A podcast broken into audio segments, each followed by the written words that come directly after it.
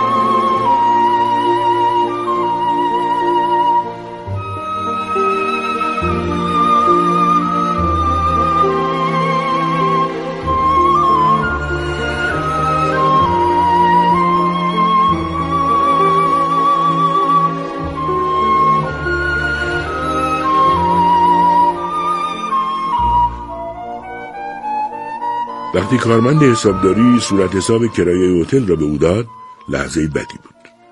می‌خواست وانمود کند از همه این چیزها بالاتر است. اما بد جوری بود. البته چندان نگران نشد چون فکر کرد امکان دارد پدرش بپذیرد که این بار کرایه هتل را به جای او بپردازد. چرا نه؟ چه پیرمرد خودخواهی بود او اگر نمی پرداخت. گرفتاری های پسرش را می‌دید و راحت می توانست کمکش کند. این کمک برای او چقدر کوچک بود و برای ویلهلم چقدر بزرگ. قلب پیرمرد کجا بود که به او گفته بود چرا تو اینجا توی هتل با منی و نه در بروکلین پیش زن و بچند تو نه طلاق گرفتی نه یه آدم عذبی. تمام گرفتاریات هم برای من آوردی. ویلهلم برای پنهان کردن اندوه و کنایه تحمل ناپذیر پدرش لرزشی عصبی کرد. سرش را تکان داد و تماس لبه یقهاش را با آن حس کرد. دکتر ادلر هم داشت میاندیشید که این پسر این مرد چرا نمی‌تواند موقع حرف زدن صاف بیستد؟ چه مرگش است؟ یا شلوارش را با دست کردن در جیبهاش بالا و پایین می‌کند یا روی پاهاش لغ می‌خورد؟ چرا سرتاپاش در حال جنبیدن است؟ پیرمرد گیت شده بود. به ویلهلم راهی برای آغاز شکوه نمی‌داد آموخته بود که بهتر است ادعاهای عجیب و غریب پسرش را جدی نگیرد. ویلهلم خاکستر سیگارش را کند و ته آن را در جیبش میان یک مش ته سیگار دیگر انداخت. همانطور که به پدرش نگاه می‌کرد انگشت کوچک دست راستش شروع به کت شدن و لرزیدن کرد. هنوز اعتقاد داشت که اگر ذهنش را به کار می‌گرفت می‌توانست رفتاری کامل و حتی برجسته داشته باشد و پدرش را پشت سر بگذارد. با وجود لکنت نامشهود در حرف زدن می‌توانست روان باشد. وقتی می‌خواست یک عبارت را برای از بین بردن سنگینی زبانش چند بار تکرار کند مبتلا به لکنت می‌شد. وقتی گوش می‌کرد لبهایش را محکم به هم میچسباند و چشمهایش را متفکرانه میگرداند. همیشه بعد از گفتگو با پدرش احساس نارضایتی می‌کرد و وقتی درباره مسائل خانوادگی صحبت می‌کردند این نارضایتی بیشتر از هر وقت دیگر بود. به هیکل خود نگاهی انداخت. خجالت کشید. گذشته از کرایه هتل باید صورت حسابای زنش مارگارت و بچه هایش را هم پرداخت کند. زنش مارگارت حاضر نبود طلاق بگیرد. و او مجبور بود مخارج زندگی او و بچه ها را بدهد. هیچ دادگاهی به مارگارت اجازه نمی‌داد این همه پول از شوهرش بگیرد.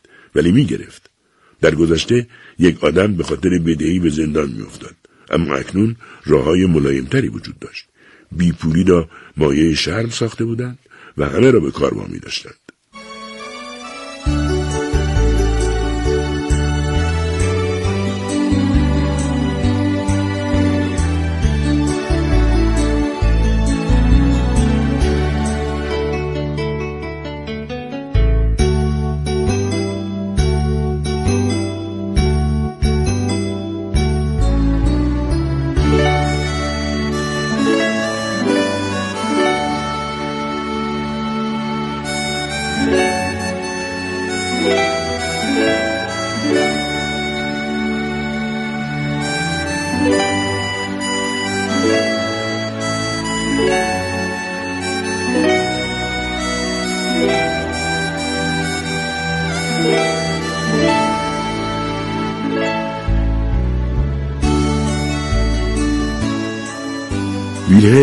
به سالن غذاخوری رفت.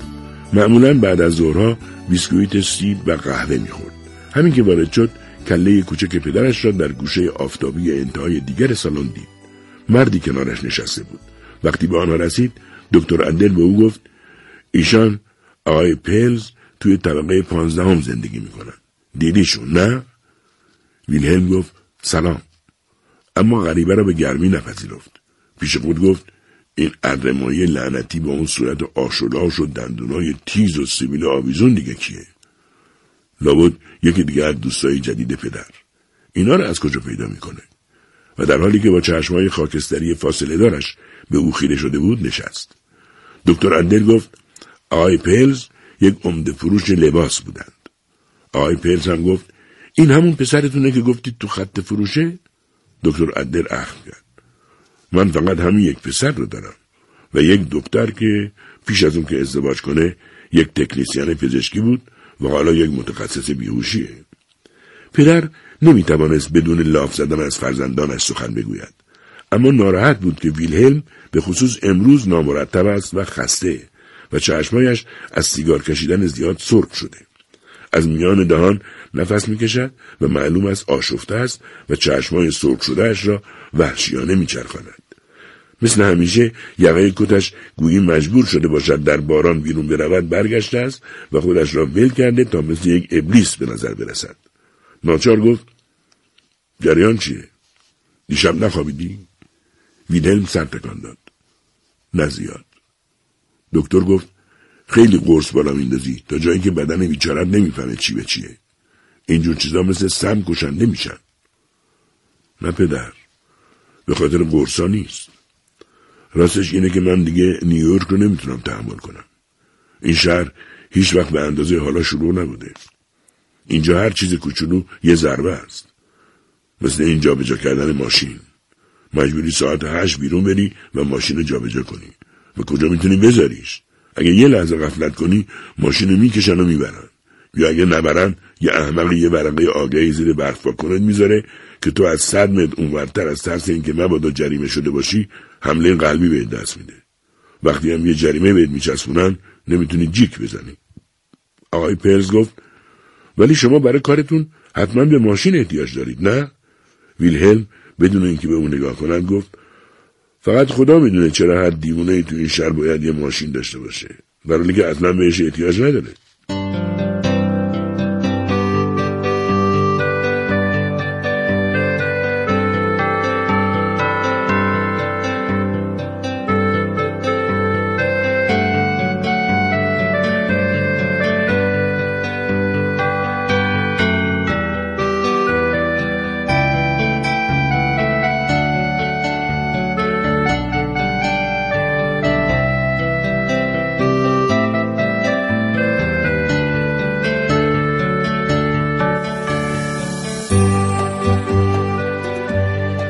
دکتر ادلر برای آنکه به پسرش بنازد به آقای پرز گفت درآمد پسرم یه عدد پنج رقمیه. تا صحبت از پول به میان آمد صدای آقای پرز تیزتر شد. گفت من حد می زدم ویلهلم اندیشید چقدر اینها پول را دوست دارند. چقدر پول را ستایش می کنند پول مقدس پول زیبا آه. مردم دارن نسبت به همه چیز جز پول کودن میشن. اگه پول نداری لعنت بر تو باد. باید وجود خود را از زمین برداری جوجه. اغلب اینجور فکرها باعث می‌شد خون به مغزش هجوم آورد و اگر ادامه می‌داد تبدیل به یک حمله عصبی می‌شد. برای همین حرف زدن با آنها را تمام کرد و شروع کرد به خوردن و بیشتر از آنچه لازم بود خورد. دکتر ادلر با تنفری خاموش به او نگاه می‌کرد. چه پسری به دنیا تحویل داده بود. حتی صبحها دستایش را نمیشست. دکتر نمی‌توانست عادات ویلهلم را تحمل کند. مثل یک وحشی بدوی زندگی می‌کرد. وقتی به او تذکر می‌داد ویلهلم می‌گفت خب من زن ندارم که مراقب چیزان باشم. دکتر گفت با چنین کینه توزی احمقانه چی به دست میاری؟ تو باید به فکر ساختن یه زندگی باشی و وظایفتو انجام بدی. و ویلهلم داغ و تلخ با غرور گفت لازم نیست کسی وظایف رو به من گوش کنه سالهاست که من این وظایف رو انجام دادم. آقای پرز خود را وارد بحث کرد. خب من می‌فهمم چه احساسی داری. می‌خوای مبارزه کنی. آدم وقتی به سن به خصوصی می‌رسه می‌بینه دوباره شروع کردن چیز خوشایندی نیست. گرچه آدم درست همیشه می‌تونه این کارو بکنه. ولی به هر حال تو می‌خوای به همون کاری که داری ادامه بدی. نمی‌خوای اون همه ارتباط و تماس رو از نو شروع کنی. ویلهلم دوباره اندیشید. چرا باید این من و زندگی من باشه که روش بحث میشه و نه او و زندگیش؟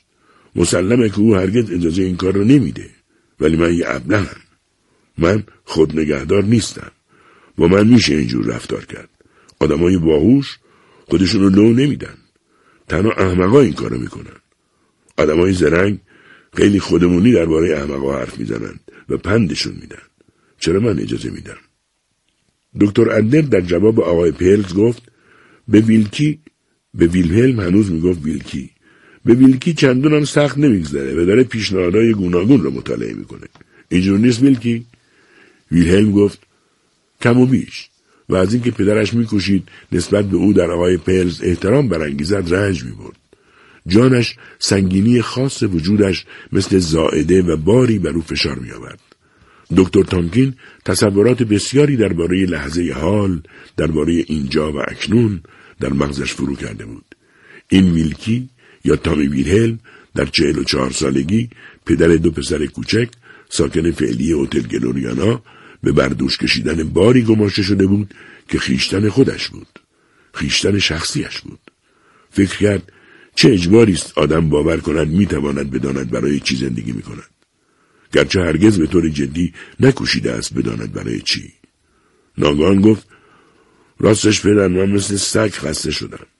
آقای پرز لبخند زد و گفت از دکتر تامکین شنیدم که شما در یک جور سرمایه گذاری باهاش شریک شدید. دکتر اندر به جای او جواب داد. خب او آدم خیلی با ابتکاریه. آقای پرس پرسید همه فکر می‌کنن آقای تامکین یه دکتره. توی هتل درباره بیماراش حرف می‌زد و این کسی رو معالجه می‌کنه. دکتر اندر سر تکان داد. من واقعا نمی‌دونم چی کار می‌کنه. آدم زرنگیه ولی فکر نمی‌کنم اون واقعا یه پزشک باشه. ویلهلم گفت من می‌دونم. این چنا می‌داد. کم عجیب.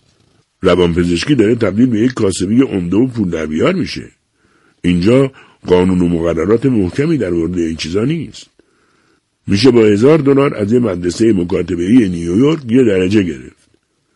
ویلهلم نومید شد. آنها درباره مردی حرف می‌زدند که او آخرین 700 دلارش را برای سرمایه گذاری در بازار بورس در اختیارش گذاشته بود.